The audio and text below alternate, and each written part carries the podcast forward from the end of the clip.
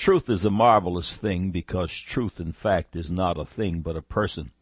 It comes as a shock when one realizes that man in himself can neither define nor recognize truth. In a prelude to God Said, Man Said, I told of an event that took place over 30 years ago at a Bible teaching mission house that I had the privilege of directing. On one particular day, I had to run an errand and left two young Christians to watch over things. As I returned and walked down the hallway that ran adjacent to the meeting room, I overheard two strange voices gleefully and arrogantly challenging the faith of the young saints. They were on college break and were attempting to destroy the faith of these young believers with their great wisdom. When I walked into the room, their animated chant was, We want proof! We want proof! Prove that God of the Bible is! I interrupt, asked them for a definition of proof. I asked them what they would accept as proof. Again there was a long silence. I asked them, if God split the ceiling and came down and spoke to one of you individually, would you accept that as proof? They responded, yes. I answered that insane asylums are full of people who have seen things. I asked if you were walking down the street and God spoke in your ear, would you accept that as proof? They said, yes, that might work. I told them that insane asylums are full of people who have heard things. I went on to define God's proof standard. But what they really wanted to know was the truth, which in their condition they were not able to perceive. Men superficially desire to know the source, the purpose, end result, and the truth of life. Tell me the truth, they say, but the very vast majority cannot recognize truth even when it's staring them in the face. Pontius Pilate presided over the Gentile world's judgment of Christ when the following discourse occurred, John 18 verse 37. Pilate therefore said unto him, Art thou a king then? Jesus answered, Thou sayest that I am a king. To this end was I born, and for this cause came I into the world, that I should bear witness unto the truth. Every one that is of the truth heareth my voice. Pilate asked, What is truth? He stood before the walking definition of truth and couldn't recognize truth. The King of Glory defines truth as he speaks of his Father in John 17, 17. Sanctify them through thy truth. Thy word is truth. John 1, 1 reads, In the beginning was the Word, and the Word was with God, and the Word was God. God and His Word are synonymous. God's Word is not printer's ink and paper. When one begins to read the Word of God in a spirit of humility and godly fear, it becomes living spirit and truth. Unregenerated man cannot recognize truth. In the realm of the spirit of life and truth, carnal man does not exist. The Word of God speaks of man prior to salvation in Ephesians chapter 2 verse 1, and you hath he quickened who were dead in trespasses and sins. In order to recognize truth, one must be able to see the invisible God. This intimate knowledge is only accomplished by being born into God's house as a son or daughter an event Jesus Christ properly dubs as born again.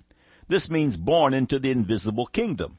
John chapter 3 verse 3, Jesus answered and said unto him, Verily, verily, I say unto thee, except a man be born again, he cannot see the kingdom of God.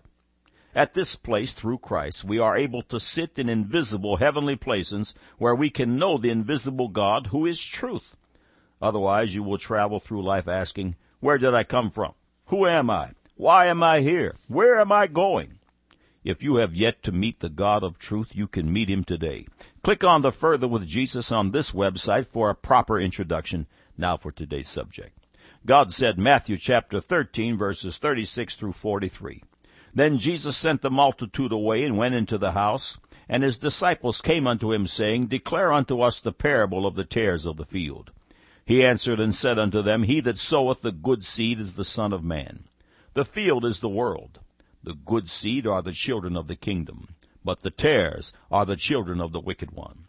The enemy that sowed them is the devil. The harvest is the end of the world, and the reapers are the angels. As therefore the tares are gathered and burned in the fire, so shall it be in the end of this world.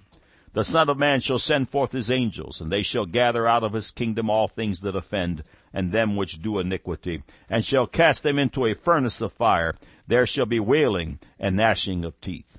Then shall the righteous shine forth as the sun in the kingdom of their Father. Who hath ears to hear, let him hear. Man said, These foolish doomsday prophets make me laugh. There is no end to this world, and certainly no judgment day. Now the record.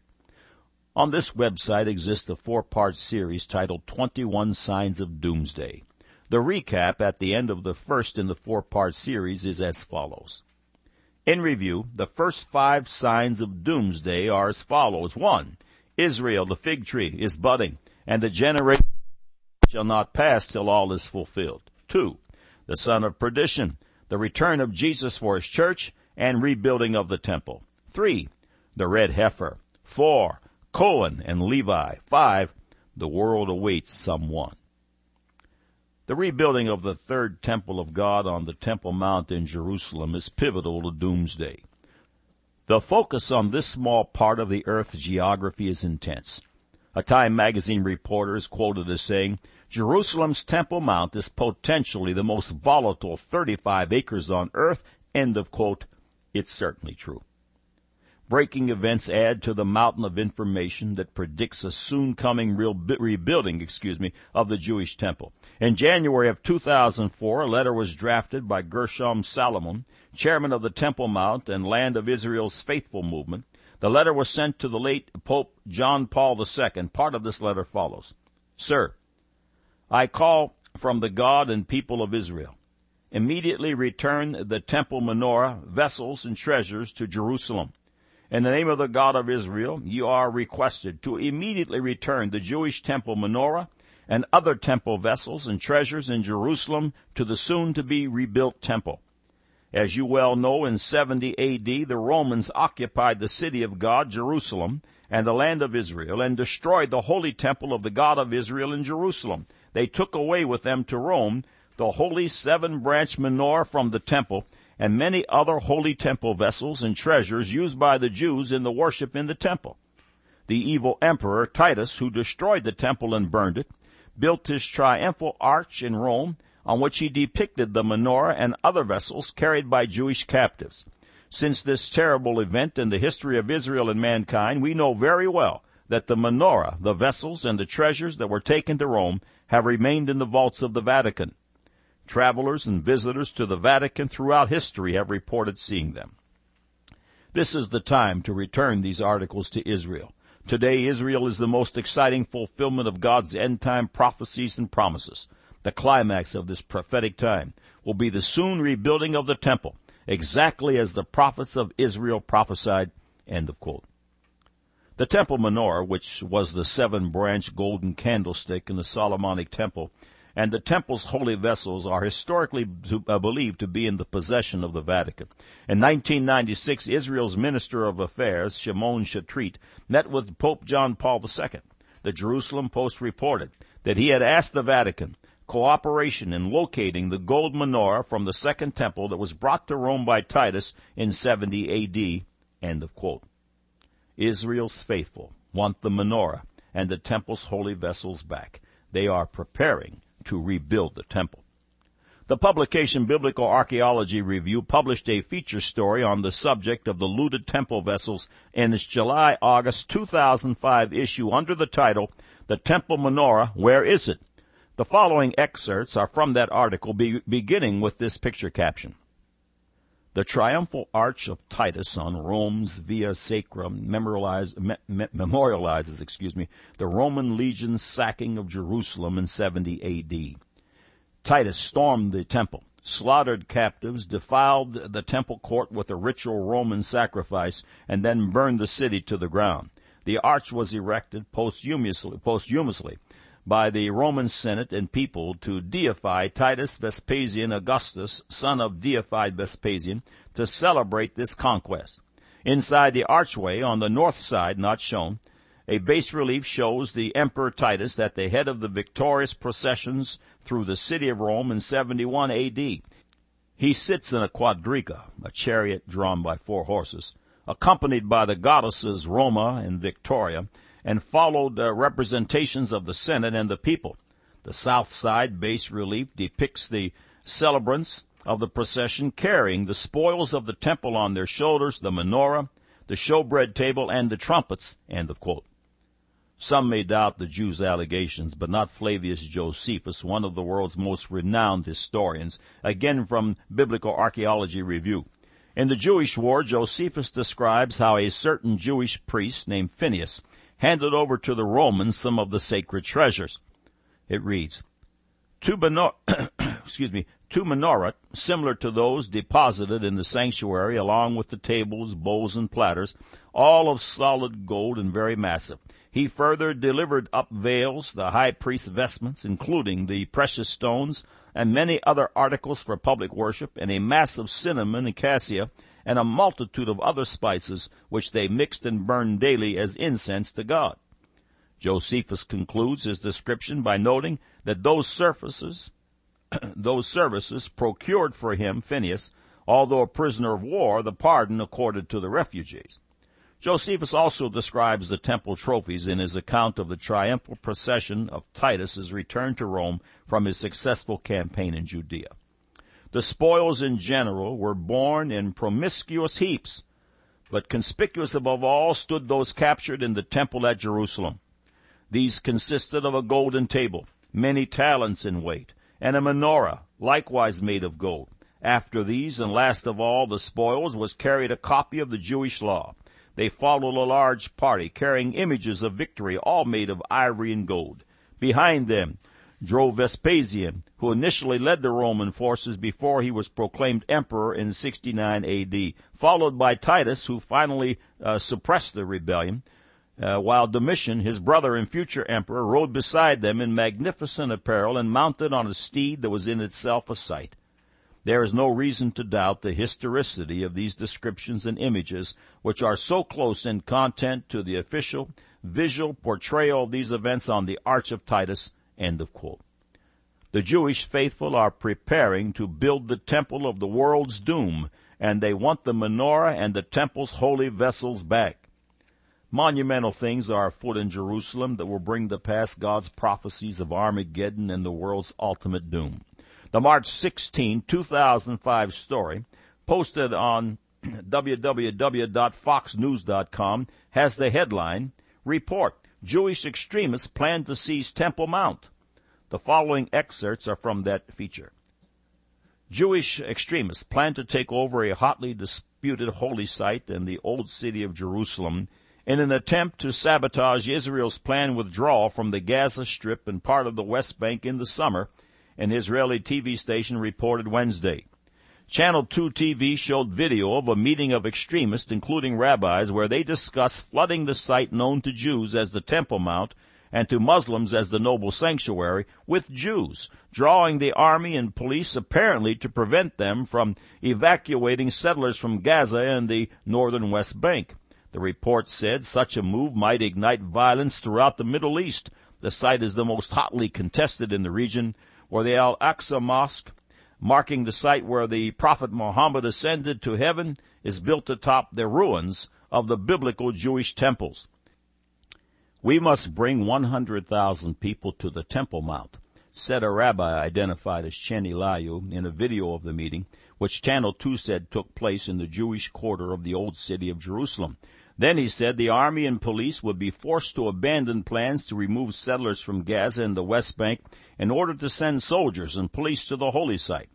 The report did not say when the meeting took place. The TV reporter said that 30 Jewish groups are cooperating in the takeover plan and intend a dry run in three weeks at the beginning of the Hebrew month of Nisan when they will try to get as many Jews onto the site as possible. Police have warned of attempts to attack the Jerusalem site as a way of sabotaging the pullout, including the possibility of extremists firing a rocket at the mosque, which is clearly visible from the Jewish quarter of the old city. End of quote. The information concerning the coming third temple continues to surface. In October of 2004, the Sanhedrin, the newly reestablished group of 71 Jewish sages, met for the first time in 1600 years at Tiberias, the site of the Sanhedrin's last meeting centuries ago the Sanhedrin presided over the Jewish judgment of Jesus Christ. In a December 8, 2004 news release at www.israelnationalnews.com under the headline, Members of the Reestablished Sanhedrin Ascend Temple Mount, the following paragraphs were found. In a dramatic but unpublicized move, members of the newly established Sanhedrin ascended the Temple Mount, Judaism's holiest site, this past Monday. Close to fifty recently ordained smutchim, members of the Sanhedrin, lined up at the foot of the Temple Mount Monday morning. The word smutchin comes from the same root as smicha, rabbinic ordination. The men, many ascending the Temple Mount for the first time, had immersed in a mikvah, a ritual bath, that morning, and planned to ascend as a group. Despite prior approval from the Israeli police who oversee entry to the mount, the officers barred the group from entering the mount altogether and allowed them to visit only in groups of ten. Given the newly mandated restrictive conditions, many of the smutchen refused to ascend at all, especially as a group of over 100 non-Jewish tourists filed past the waiting rabbis and up towards uh, the holy site. It is unconscionable that on the eve of Hanukkah, which celebrates the rededication of the Holy Temple, we should once again be barred from worshiping by our own people. Rabbi Chaim Richman of Jerusalem's Temple Institute told Israel's uh, Ezra Halevi. The Sanhedrin, a religious legal assembly of, thir- of 71 sages that convened during the Holy Temple period and for several centuries afterwards, was the highest Jewish judicial tribunal in the land of Israel. The great court used to convene in one of the temple's chambers in Jerusalem. A tradition is recorded in the Talmud that the Sanhedrin will be restored after a partial ingathering of the Jewish exiles, but before Jerusalem is completely rebuilt and restored. Another Talmudic tradition states that Elijah the prophet will present himself before a duly ordained Sanhedrin when he announces the coming of the Messiah. This indicates that a that despite common misconceptions, a Sanhedrin is a pre, not post, messianic institution. The headline on www.solomonstemple.com reads, Sanhedrin discussed restoring Temple Mount Passover sacrifice. Another headline reads, Sanhedrin will debate, will animal sacrifice be allowed in the next temple? The following partial reprint is from a June 6, 2005 article in the Jerusalem Post under the heading Rabbi Adin Steinsaltz, new head of Sanhedrin. It reads, Rabbi Adin Steinsaltz was elected the temporary president of a rabbinical body Monday that aspires to renew the Sanhedrin, Judaism's highest ranking legal religious tribunal. The group of rabbis involved with reestablishing the Sanhedrin, a 71 man assembly of rabbis that convened adjacent to the Holy Temple before its destruction in 70 AD, and outside Jerusalem until about 400 AD, also decided to take steps toward the rebuilding of the Holy Temple. Historically, the Sanhedrin was the final arbiter on all halakhic matters. Reestablishing the tribunal is aimed at ending religious infighting and facilitating unity. Concerning the Sanhedrin, the following paragraphs are from a June 6, 2005 article by Arutz Sheva. As parades filled the streets of Jerusalem Monday, Jerusalem Day, the reestablished Sanhedrin convened in the city to elect a Nasi and representatives to lead it. The Sanhedrin was reestablished last October in Tiberias, the place of its last meeting 1600 years ago. Since then, it has met in Jerusalem on a monthly basis, various committees meeting more often to discuss issues ranging from the areas of the Temple Mount permitted to Jewish worshiper by Jewish law to the establishment of courts of non-Jews who accept the seven laws of Noah, and to Prime Minister Ariel Sharon's plan to uproot the Jewish communities of Gaza and northern Samaria. Semicha, original rabbinic ordination, was successfully reintroduced when hundreds of Israelis rabbis agreed on the worthiness of a certain rabbi to serve on the Sanhedrin. End of quote. The Jewish people are preparing to build the final temple, the temple of the world's doom. Exactly when this final judgment of God comes, we can't be sure. Just know that doomsday is approaching. It may or may not come in our lifetime, but be assured doomsday is coming. This concept often seems elusive until we consider that the end of our personal worlds can happen so abruptly. It could be an auto accident, a violent crime, an untimely sickness, or just old age. That soon coming day will be the end of our world. Nearly 360,000 of the world's people will meet their end this very day. The Word of God says, prepare to meet thy God. If you have not made preparations, click on the Further with Jesus. Doomsday is on the way. For more information on this subject, click on to the following God said, man said subjects. God said, Matthew chapter 13 verses 36 through 43. Then Jesus sent the multitude away and went into the house, and the disciples came unto him, saying, Declare unto us the parable of the tares of the field. He answered and said unto them, He that soweth the good seed is the Son of Men. The field is the world. The good seed are the children of the kingdom, but the tares are the children of the wicked one. The enemy that sowed them is the devil. The harvest is the end of the world, and the reapers are the angels. As therefore the tares are gathered and burned in the fire, so shall it be in the end of this world. The Son of Man shall send forth his angels, and they shall gather out of his kingdom all things that offend, and them which do iniquity, and shall cast them into a furnace of fire. There shall be wailing and gnashing of teeth. Then shall the righteous shine forth as the sun in the kingdom of their Father. Who hath ears to hear, let him hear. Man said, These foolish doomsday prophets make me laugh. There is no end of this world, and certainly no judgment day. Now you have the record.